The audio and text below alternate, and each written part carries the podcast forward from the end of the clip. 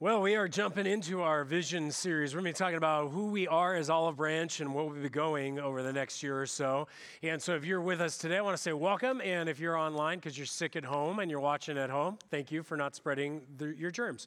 And we're just glad that you can listen as well. In fact, uh, we are going to be looking at a lot of different aspects of our church today. So, if you're our guest, I want to welcome you and uh, be, just be glad you're here. It's a great opportunity to spy in on what are what are we doing, who is Olive Branch, and what are we up to?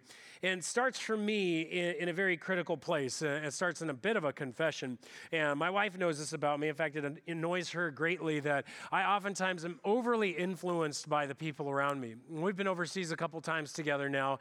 And inevitably, if we're spending any time around people with an accent, I have a tendency to pick that accent up and like kind of speak it back to them. Like in Germany, I think I was talking like this very often to people all the time. And it was like, sound a little bit more like Arnold Schwarzenegger there. So, but, uh, it's just one of those things. She'd tell me, stop, stop. And I'd heard one time from somebody like, no, if you speak in their accent, it helps them understand better. So I made good excuses for why I was doing that. But what's interesting is I've also found that little thing shows up when I watch a movie and I really resonate with a character, or I watch a television show and I resonate with a character, or I despise a character and I focused in too much.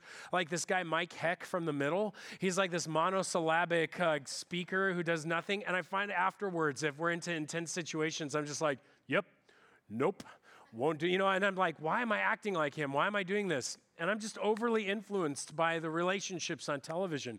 A good relationship in my life has been my wife, actually. And if you've been married, you understand how this works. That the close relationships of your life shape and affect you the most. Isn't that true? Uh, I've, I've become a better person because of my wife. I, I think differently. I relate to people differently. I dress way better than I used to. And if you think I don't dress well, that's how far I've come. So um, it, has been incredible. Just her effect on me, my effect on her. Uh, my parents have affected me. The older I get, the more I realize I'm like my parents. Anybody getting there as well? You're like, oh, I did not want that attribute. And it's so in me. And uh, it's just part of relationships. And yet, when we look at our world right now and you take an examination of the United States of America, and particularly California too, we are finding that relationships are on the rocks. I'm not talking about the amount of divorces while those are occurring, but people aren't, any, aren't entering into marriage. At the lowest point ever in the history of the United States, people are abandoning the concept of marriage. They're not even getting around those relationships. You go, well, that's, that's, they're, they're, you know, bringing about more friendships and bring more people in their lives. No. We've gone in 10 years from 10 close relationships, 10 close friendships down to two for the average person. In fact, it's one point something. But our relational connection with people is disintegrating. And what we're finding is a rise of these things called the deaths of despair. Now, these are deaths that come from suicide, they're deaths that come from drug abuse and overdoses, they're deaths that are coming from all kinds of things that are, are, are kind of not normal. They're, they're showing up in weird and, and huge ways in our culture. And we're finding even more that these morals are being broken. The older you are, the more you see how great of a moral revolution we've gone through in the United States in the last 20 years, 30 years. It has radically shifted the way that we view things. We're breaking through every moral boundary we can imagine. And the response is incredible. The American response has been I got it, I know what to do. We just need more counseling. And so our counseling departments and our psychologists are growing like crazy. Or no, it's we need more government. We just need to have the right programs in the right place places and the right things. We'll deal with all of this internal disruption and struggle. Oh, no, no, it's more education. If we just get a better education, the right education, more homeschool or private school or better public school, man, we will fix these problems. You name it, we can solve this. And I'm just going to suggest something. Maybe the problem has nothing to do with any of these things. Maybe, yeah, we could use a better education. Sure, we could use some, you know, we could use some of these counseling, all that stuff. I get it. But what if the problem fundamentally is that there is a missing key relationship. What if there is a key relationship that's supposed to shape you, that's supposed to change you, and we're just missing it? And I'm not saying, hey, we just need more marriage and we need more friends and all that stuff, although I do think those are good things to have. What we need is a shift in a key particular relationship that's being lost in the United States, it's being lost in America. And it's a relationship I think that is critical to return to. And the reason I think that is because it was a key relationship that Hosea was yelling and screaming about, something that he saw was a problem in his society at his time. So I want to invite you guys, as we begin today, to open up your Bibles to an Old Testament prophet named Hosea. And Hosea chapter 4, we're going to be looking at verses 1 through 6. And if you have a Bible, you can open it up there. If you don't, there are Bibles under the seats. You can pull one of those out and you can open up to page 752 and you'll be with us. And if you don't own a Bible, go ahead and take that one home with you. You can keep it. We're cool with that. We just want you to have um, some um, a Bible in your usage. Now, Hosea is an interesting guy. He was a prophet in Old Testament Israel. He's prophesying about a coming kingdom that's going to wipe out this their his own nation of Israel. And as he's preaching, God has instructed him to do something particularly weird. He's been told to go marry a prostitute, a known prostitute. And so he does this. And in this relationship with this woman, will not return her, his affections, will not necessarily return his love, but keeps running out to be with other men. He is an image and a picture of what Israel had become to God. And see, God had called Israel to be his wife, and God called Israel his wife. But now she was running out, spending time with all the other gods and all these other things, and basically prostituting herself, spiritually speaking, and committing adultery. And so the whole book of Hosea is a call to Israel to wake up and realize what they were doing and the coming judgment that was going to be coming for that. Now, What's interesting is after we've set that stage, Hosea begins his message really in chapter 4 towards Israel. And it starts this way in verse 1 Hear the word of the Lord, O children of Israel, for the Lord has a controversy with the inhabitants of the land. There is no faithfulness or steadfast love and no knowledge of God in the land. We'll pause right there. Think about this. God has called Israel his wife. And yet there's no faithfulness, right? Which you would expect in a marriage. There's no steadfast loving kindness, no steadfast loyalty, no covenant faithfulness found in the marriage. There's no love being shared back and forth. And last, not and, and I think this is the worst, they don't even know God. They're assuming all this stuff. Oh, yeah, we worship God. We got Baal. We got these. And they're making up their idea about who God is. What's the consequences of this kind of behavior shows up immediately. He says, While there is no knowledge of God in land, he'll tell you what's in the land. There is swearing, lying, murder, stealing, committing adultery. They break all the moral boundaries, all the bounds, and the bloodshed follows bloodshed. Included on top of that, there's environmental issues. Therefore, the land mourns. All who dwell in it languish. Also, the beasts of the field, the birds of the heavens, and even the fish of the sea are taken away. Does this sound like a modern issue? I mean, so much of what we talk about in our day, with all the anger and the divisiveness, the brokenness that happens online and in our politics, all the struggling and all the difficulty, the amount of adultery that's happening that's reframed as polyamory or all these different new concepts. Man, it's all moral boundary breaking all over the place. And our world languishes. It longs to return to some moral sanity, some, and yet the environment's destroyed and the fish are vanishing and the birds are going away Guys, this isn't an issue of education. This isn't just an issue in manufacturing. It's not whether or not you're green enough. It is a matter of whether you know the Lord or whether we're faithful to the Lord or whether we have some kind of love for God because he'll zero it in now. He's going to focus it on one particular of those three things. Verse 4, he starts speaking to Israel as a priest. Now you got to remember, all of Israel is called to be the priests to the nations. And so here they're supposed to be acting in this way, and they don't. He says, Yet let no one contend and let no one accuse.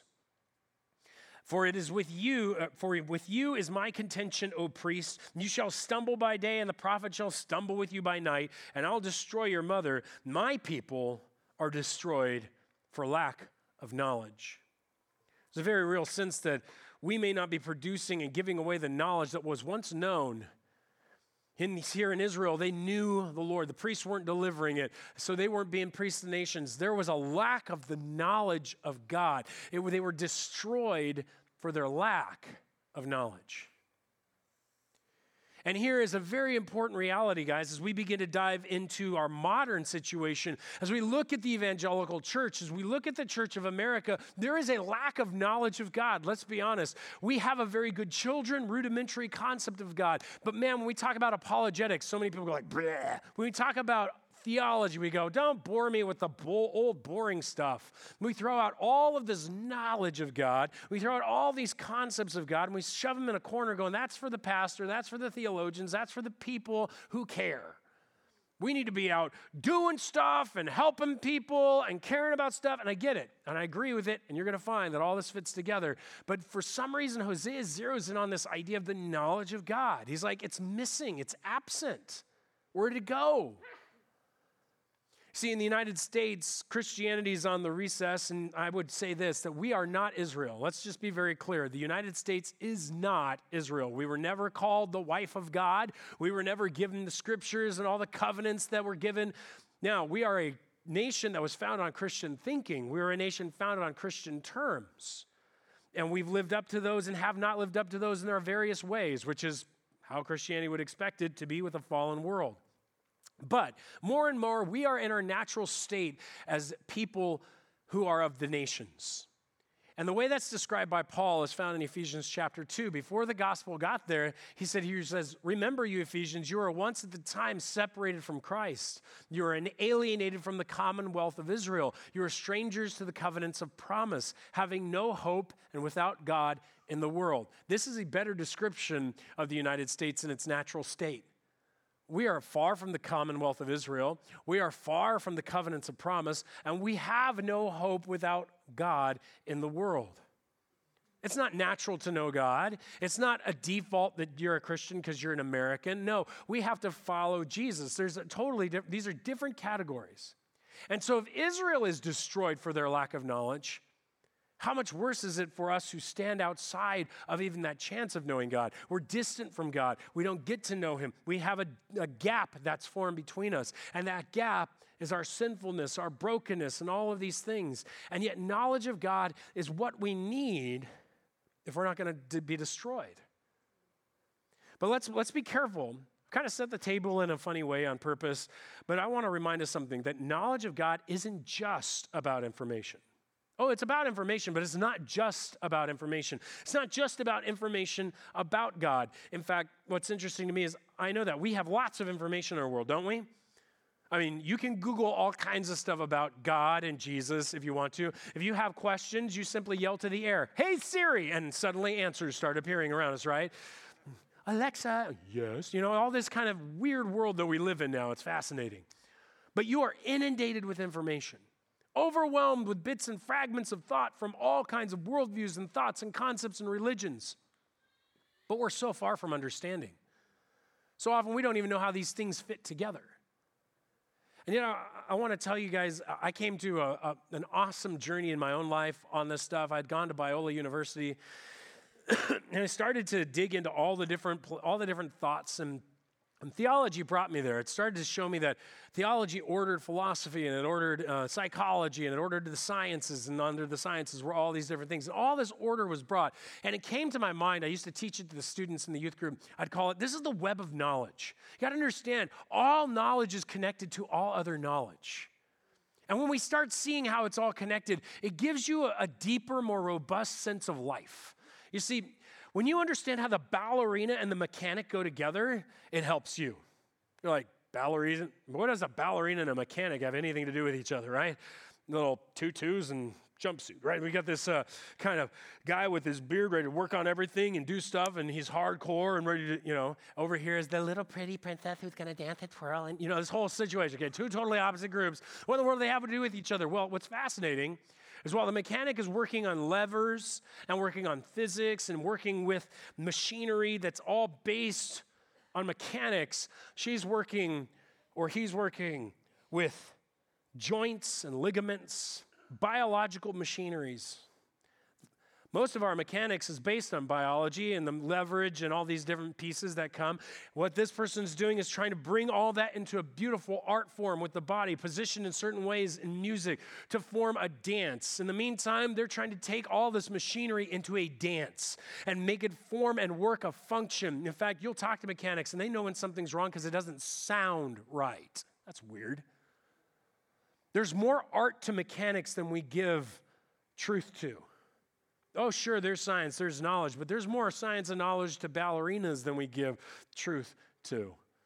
And suddenly, what we realize is the world of mechanics are kind of guiding together, that they're both using, if you take it abstractly, music, which is just a form of math, and they're using vibrations, which is a form of math. They're in the same fields, they're just applying it in different ways. We can do this with everything because, in the middle of philosophy and logic and math and science, is the use of language, which makes poetry, which makes your prose, which makes all of this beautiful artwork. And what I find fascinating is all of it's found in your Bible. Why is it that you have a God who writes magnificent poetry on one page, gives you practical proverbs on the next, turns around and tells you a story, then gives you detailed diagram- diagrams of a temple, and then walks over here and writes you letters? He uses every form of logic, art, and everything to capture the human attention because all of this knowledge is already in the mind of the very God that you and I have a chance to know. All of you are connected in a beautiful web of knowledge. All of us is all pulled together. It gives us understanding, gives us knowledge, but it's not just information. I once thought it just was. I was like, I'm going to be a big brain on a stick, right? That's, that's what a lot of some churches are trying to do turn you all into big theology brains on sticks. No, no, no, no, no, no, no. It's far more than just the information. As my professor of theology rocked my world on my first day. He said, Listen, some of you guys are out for the grades. You're going to get the A plus because you're going to know every detail about the theology book I'm going to give you. You can give us all this stuff. And he's like, That's nice go for your A, but I'd rather you care less about your grade and more that you realize what you're studying should come through your life so you live this theology as well as know it. And two, that what this theology is, is the knowing of a person. It's a devastating reality that the American church has abandoned theology because, guys, theology was getting to know God. It was getting to understand him. It was getting to pull him into a position. It's like sitting back, and somebody saying, Describe to me your spouse, describe to me your children. And you have to systematically stop and describe them with words. A relationship put on a page doesn't make the relationship less, it means that you know them better. And what happens when we start to develop this knowledge of theology, we begin to get to know God. We begin to understand Him because this knowledge is not just about information. What we find is all knowledge begins with a relationship. Notice what the Proverbs tell us the fear of the Lord is the beginning of knowledge. It begins with a relationship with God. You see, there's this gap between us and God, and the first step to fill that gap is somehow to fear Him rightly, to respect Him rightly. And man, this is where the church comes in, doesn't it? Because it's our job to come and bring a knowledge about Jesus Christ who fills the gap, who brings an opportunity because Jesus takes your sin and gives you the active, open presence of God through the Spirit and gives you an opportunity to know your Father who made you. Man, now you can know God. And what the whole Bible is trying to tell you is, guys, this isn't information, this isn't just stories, this is knowledge of God, and it's a relational knowledge. When Hosea says there's no knowledge of God, he's saying nobody knows him anymore. Nobody's talking with him. Nobody knows him personally like you know a person. We put God into this idea factory and we debate about him on a stage. I'm not saying that's wrong. I'm saying, but how would you like to be the person being debated about? There's a person there, there's someone to know, there's a being who existed far before you did a being who, who dwelt far before the world was made, the one who made you, designed you, designed all the functions, put it all together. He made this world. And when you get to know this God, something changes. Not only does the information of this world start to pull together, but you start to understand yourself better. If you want to be somebody who gets who you are, and I find this fascinating, the further we get away from knowing God, the more people wonder, well, what are we as humans? And who am I? What's going on? But you understand, the more you understand and know God, the more you'll get yourself because you're made in his image. Why are you so creative, some of you? Have you not thought because God is the most creative being in the world? Why are you so smart? Because God is the smartest God and you reflect his intelligence. Why are some of you so present? I want to know this because I'm not always so present. I'm the guy talking to you outside going, Hi, hi, my name is Steve. Hey, nice to, um, what was your name again? Sorry, I was caught by the person walking behind you, right? I'm not as present. Some of you guys are like locked on people. You're like, his name is Steve, and he comes from this town. Boom, boom, boom, boom, boom. Because you, you are locked in, you're present. Because God is present. Some of us represent God's wonder. Some of you come in with a charisma and people are magnetized to you because God is charismatic. What we realize is, as Augustine said, it takes an infinite amount of humanity to reflect back the infinite glory of God. You're a fleck of his glory. And when we're looking at personalities and we're looking at profiles, what you're trying to grab is just an essence of how you represent God in his image. And to know yourself, then you should engage with knowing God from the Word of God, from in prayer, from the theology, from the sciences, from all these things, because you can know God. When you grasp who God is and you start to see yourself, it changes. Because guess what? God's the only one who sees the world through your eyes. You realize that? The only other being in the entire world that sees things just as you're seeing it right now is God. And He sees it rightly and He knows how you're seeing it wrongly. And the beauty of that then is he knows how to correct the way you view your world. He knows how to correct the faults and the problems. He knows how to guide us. And he is so smart. He knows how every human being across the entire history of all of humanity, in every culture, in every place, will view things wrongly. And he gave one prescription and he put it in a book. And he gave it to us in Jesus Christ. God is that smart that he can subscribe, you know, prescribe the perfect prescription to reshape all of our lives.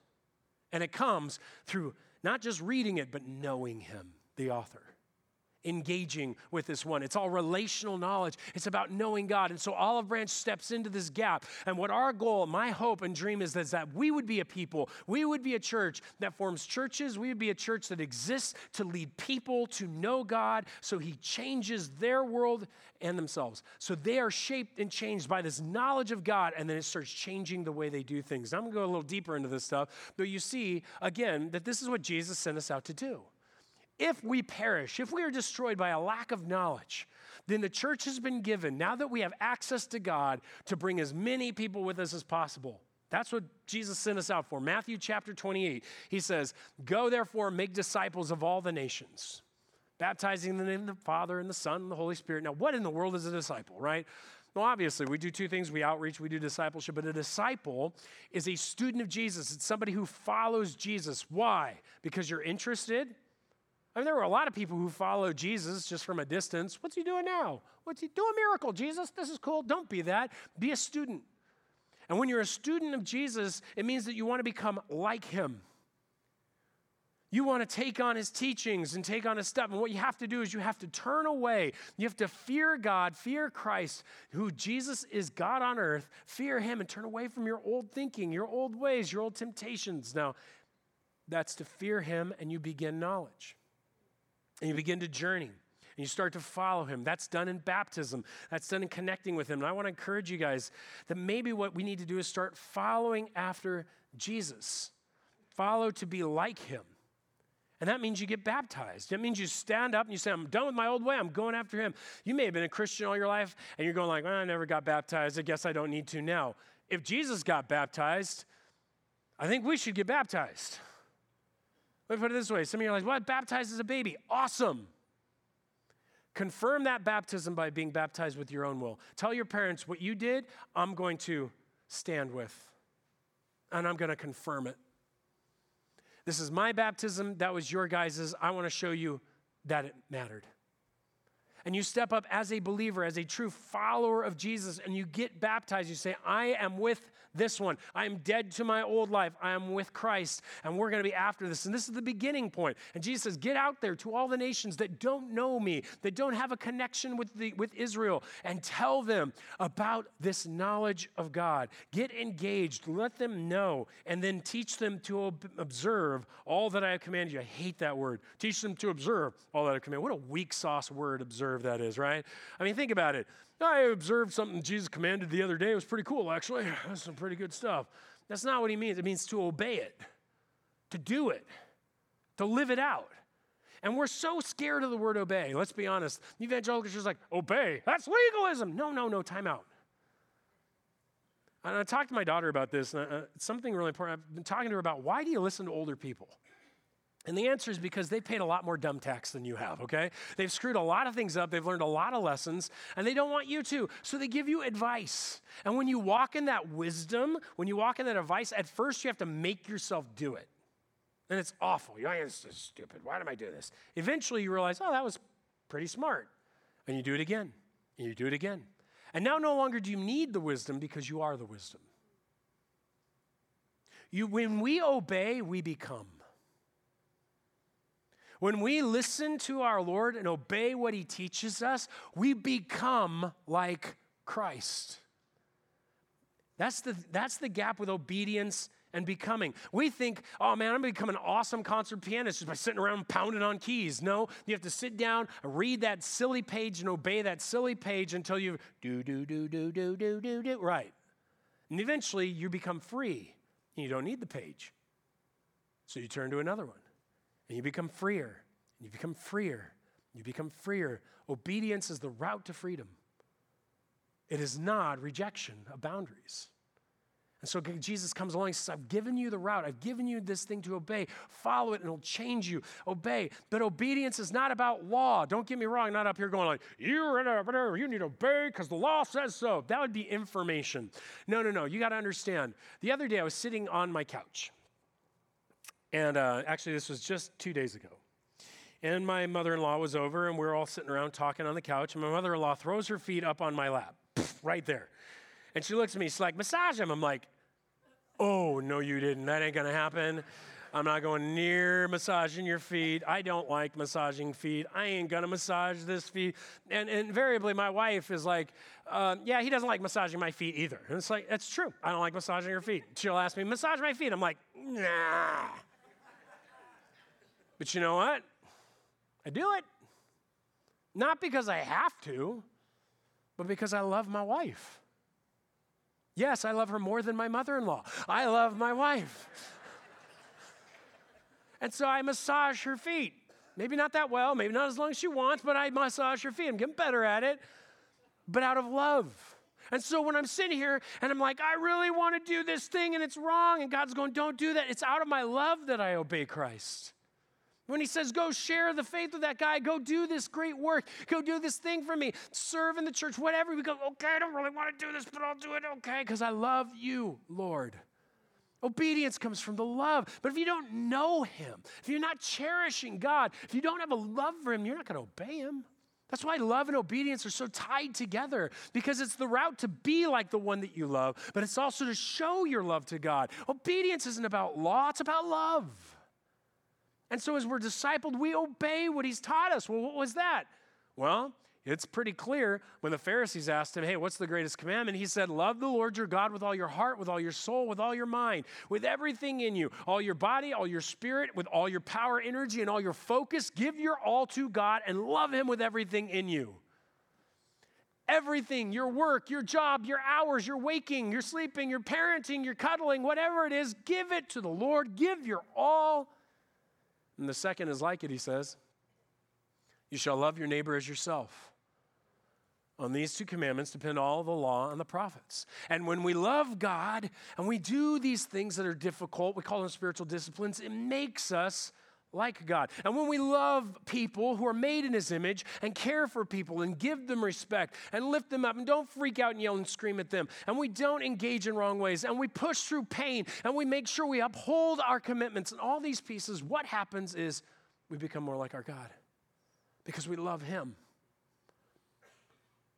a lot of your Bible reading will shift when you realize this is the very degree upon which everything Paul's talking. Why do I submit to my husband? Why does my wife need, you know, why does my why do I need to love my wife and sacrifice my life for? Because you love God, he says. And it makes you more like him. And so we engage in these ways in this shape. And so the church comes in again. And what we do as a church is we want to exist to lead people to know God, to really know Him, have that knowledge that keeps them from destruction so that He's changed them and their world.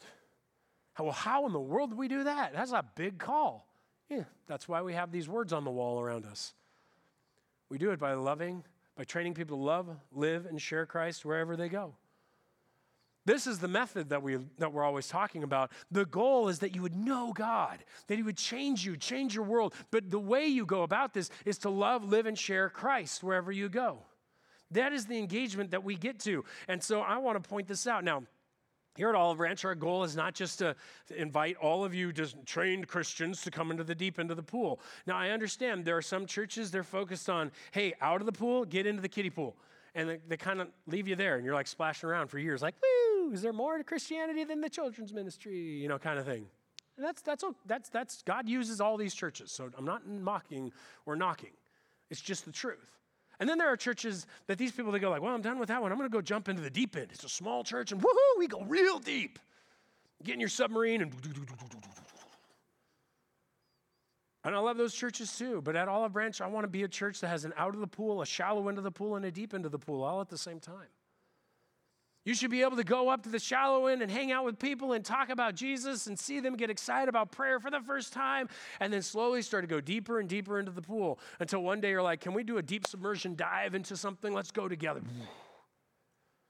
And so you see, we have this next step pathway. We have like starting point. That's the out of the pool. If you're somebody who's exploring Jesus, you're not cool with him yet. You still think there's some weird thoughts, but you have good, intelligent questions. Then you need to jump into starting point. You need to be challenged to explore who Jesus is. And then maybe you're going to get in the pool. And you get in at the shallow end. I know there's some people that's like, take the deep dive. That's okay. I think it's great to start at the shallow end. Sometimes we just need to tell ourselves no. We just need to learn some basic habits. We just need to have some basic truths, and then we need to start going further. And so that's what our, our little next step process is about that's out on the wall. That's that shallow end taking you to the deeper end, to next, and then our goal is to take you deep deep. And hopefully one day, and we're aiming at this in the next couple years, to form this kind of OBU, this kind of place where you can take a deeper theology class. You can dive into uh, ideas of Christian worldview. You can ask, how does my vocation, my, my calling, my work fit with Christianity? How does this work? And I want to go deep. Right now, this service, we do something like that. We got that apologetics class, a bit of a deep dive. A lot of people want to swim in the deep end. They go up there and they ask crazy questions. And some of you guys go in and you go, hmm, I think I'm gonna go back to shallow end. You know, and that's okay. That's where you're at. It's not bad. It's just we want the whole pool, the whole opportunity. And so when we call people, we want to call you first and foremost to love Christ, and you will grow in your knowing of God. I get this primarily from another passage. If you'll turn your Bibles with me over to Colossians chapter 1, it's a very important section of Scripture. Paul's never met the Colossians before, and you'll find that on page 983. Paul's never met the Colossians before. It was a church that was planted. Now he's writing to them now that he knows the church planter, a couple people that came from that, that city, and he's writing to them his desire. And so he begins in verse 9, and his goal to them is to tell them what his heart is, hope is. He says, And so, from the day we heard, we have not ceased to pray for you. Okay, so what are you praying, Paul? Asking that you would be filled with the knowledge of his will, meaning God's will, and all spiritual wisdom and understanding so as to walk in a manner worthy of the Lord, fully pleasing to Him, bearing fruit in every good work and increasing the knowledge of God. It says, hey, here's what I want from you guys. I want you to know God's will, His wisdom, His spiritual understanding. I want you to know Him so that it comes into you, it fills you, and then it moves this first part of this filling, this picture that is so routine, this posture of being on our knees, of fearing God and receiving from Him, is the posture of loving Christ. And you're receiving and you're growing in your knowing. You're engaging with the God who is there. And as you understand and know Him, then you're going to get into theology. You're going to take a deep dive about the attributes of God and what is the church about? What's the Spirit of Spirit doing? What happened at salvation? What does this mean? And you're going to get into crazy, weird debates about did God destine everything? Are we free? How does this work? And all this stuff because He's moving your mind. He's growing you to a deeper person. At the same time, you're going to engage science. You're like, science? Yeah. God made the world and everything in it, including all the laws of physics all the animals, all the biology, all the physics, all of this astrobiology, all this astrophysics, all this crazy stuff we're discovering. He made it all. And when you study it and you read it and you discover it and you look at it, what it does is it opens your heart up for worship of a great and glorious God who's far greater than you ever imagined. Far more creative than you could have ever thought, a better engineer than anybody's ever met, the greatest computer technologist that has ever been and ever will be. And what you discover in science is the wonder of his works in his world. Don't you wish you went back to elementary school now because you weren't actually learning facts, you were learning about your God and all of his wonders and works in history, and all his wonders and works in science, and all his wonders and works in mathematics. And when you dive into these places, including psychology, which was once a portion of theology, it was called the study of the soul. We took it and removed it from theology, but it belongs under theology. It's the study of the human soul and the malady of the soul and the healing of that soul. And that is why we should be engaged so much more deeply in good psychology. And these things shape you, they change you, they help you know you, and you know God more, and you know how He's made you more. And then as you are filled with it, it changes you. Now we begin there. We do this love, live, and share keystone, and the love keystone's the shallow end of the pool. And it helps you start with prayer. Yeah, you got to talk to God. It helps you in the Bible. How do I read it? How do I study it? How do I get to know God from this? How do I move fur- further and then have a group, a small group where I'm studying it together and we're talking about it uh, together and it's challenging me? All this is found in that first keystone, the basics. Now, if you want to go take a deep dive into hermeneutics and all that crazy stuff, that's where we're going. We're going to bring you to a deeper and deeper understanding of theology and stuff, but it starts there. Maybe that's your first step. That's awesome. Take it. And then start moving forward. There's lots of awesome opportunities to go deeper and we need to take some kind of step. Now, the next point, though, is not just to stay there. What we want to do is we want this to shape us, to conform us. In Romans chapter 12, verse 2, it says, Do not be conformed to this world, but be transformed by the renewal of your mind that by testing you may discern what is the will of God, what is good and acceptable and perfect. Why are we talking about the will of God again? Oh, yeah, because here's God and He's filling you for what purpose? Look down here again at, um, at Colossians chapter 1. It says, So as to walk in a manner worthy of the Lord, fully pleasing to Him, bearing fruit in every good work and increasing in the knowledge of God. And so what happens is, if you know God and you understand Him, and it moves you to the next posture, off your knees, and the posture is walking. A posture of walking with God, of living your life out to live for Christ. And we live for Christ and you will grow in knowing God. It's one thing to know the truth, it's one thing to experience the person, it's another thing when it comes through you. What does James say? What good is your faith without works? I mean, so what you know all this stuff? Live it, is what he's yelling. And man, that's the challenge, isn't it? To go from the brain on the stick to the, the muscular brain, right? The person who's living it out, seeing it flow through their life. I was so challenged in this loved worldviews, studied all kinds of stuff, all this stuff about God and theology. And one day I was challenged by a book um, by a man named Andy Crouch.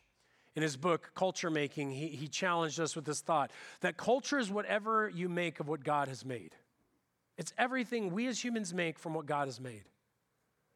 And what's fascinating is he said, the world does a better job at exalting and celebrating their gods through culture than the church. Think about it. Star Wars is an ode to Buddhism, to the one cosmic Dharma, the force, moving through everything, all living beings, calling you back and in. It has Christian wash in there, here and there, but it is Star Wars is an ode to Buddhism, to Eastern spiritualism. And what you have is a culture enamored with the cultural creation made from the study and the wonder of Buddhism.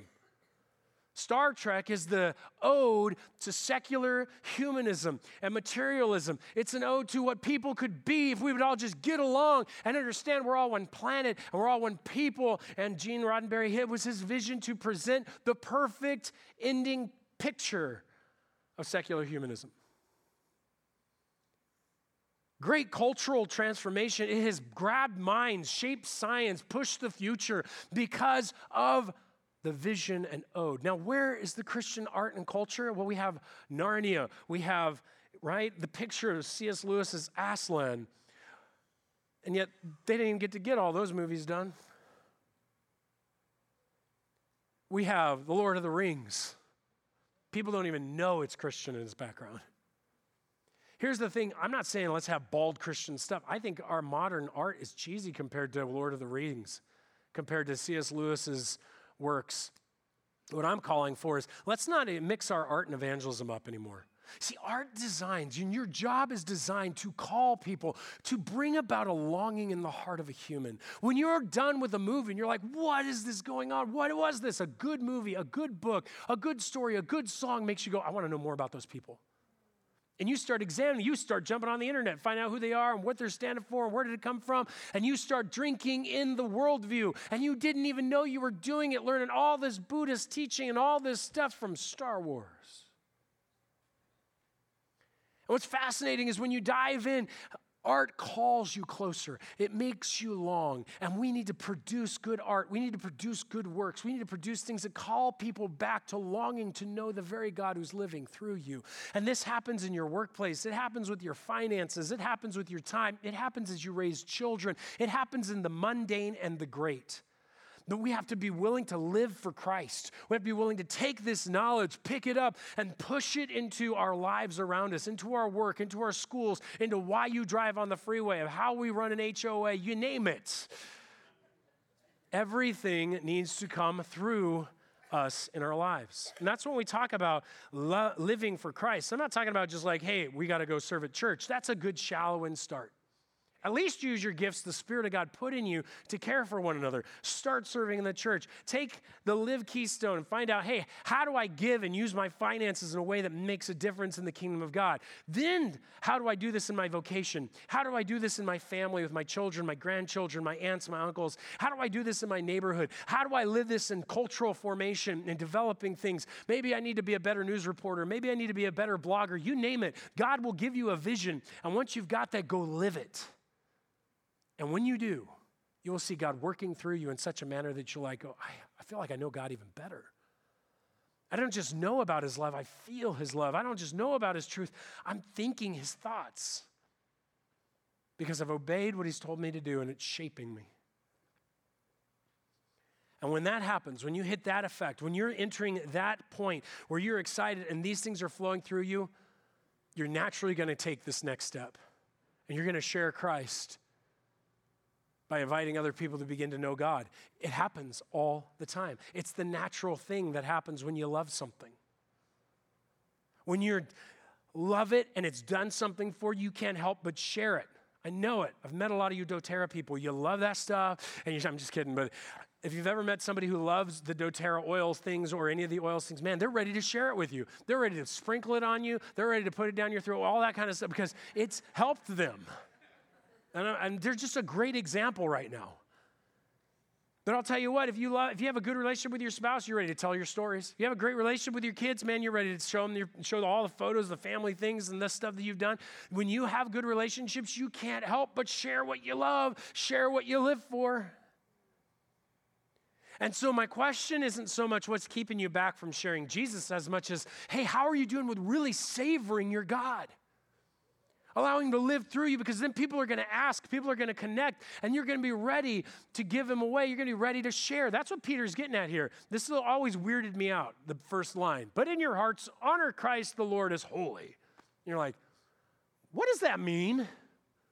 I don't get it. It means that Jesus is so precious to you. God is so precious to you. You've put him up here, back here, where you would put your kids. And if anybody insulted your kids, man, you'd be defending them. If anybody got between you and your kids, man, you're ready to protect. You're ready to explain. You're ready to do everything. You, when your Lord is holy, He is in a special, untouchable spot in your heart. He is so precious to you, so special to you that when somebody asks you a question, yeah, I'm ready. Let me tell you about Him. Let me invite you in. And I'm going to do it with gentleness and I'm going to do it with respect. And so when you love Christ and it's taken hold of your heart, when you live for Him and He's beginning to move, you grow in that knowledge. You're not destroyed, things are ordered. You understand yourself. You begin to develop deeper. You begin to go further, and you can't help but share. And that becomes the afterburners. Then come the apologetic questions where you begin to dig in. How do I answer that question? How do I help my friend? How do I put the gospel in context? And sure, you may be just like, I don't know, come and see. You may be, hey, I, don't know, but this is what God did for me. Come and see. You may be a, I can answer that question. Let's get into this. Let's study this together. Let's go further. There's a shallow end and a deep end. And we want you to be able to do all of them. But our call here at Olive Branch is yes, to love, live, and share Christ wherever we go so that we can know God. And in your knowledge of God, you may not be destroyed, that our world would not be destroyed, but that we would savor God in such a way that He changes how we see ourselves and He changes us and it changes our worlds. And I believe it is in that that we're called as a church to bring this to Corona and the Temescal Valley. Which leads me to next week where we'll talk about the wherever we go portion of the thought. And so um, we're going to end there though, as I want to just pray a blessing over you this week. And I pray that this will motivate you to dive deep with your Lord. So let me pray over you. Father, I just thank you just for these people who are here today, for this congregation, for all who are listening online. I pray a blessing over everyone that calls Olive Branch their home. And God, that you would enable them to go deeper and deeper with you. They would know you, they would love you, they would savor you in such a way that it began to shape and change them. They'd meet you in prayer, meet you in the word, but then, God, they would begin to roll through their lives be it the art that they make, be it the work that they do, be it whether they're the ballerina or the mechanic, God, the, the teacher or the practitioner, God, whether they are the government or whether they are simply just someone serving overseas to love someone, God, would you just bless them to allow you to roll through no matter what and, and their love for you as they know you, as they sense you, as they see you, that then it would move to where they're sharing you. And God, may many people open their hearts to know you because we know that it is in that knowledge that there is eternal life and not destruction. God, give us that drive, that desire today, we pray in Jesus' name. Amen.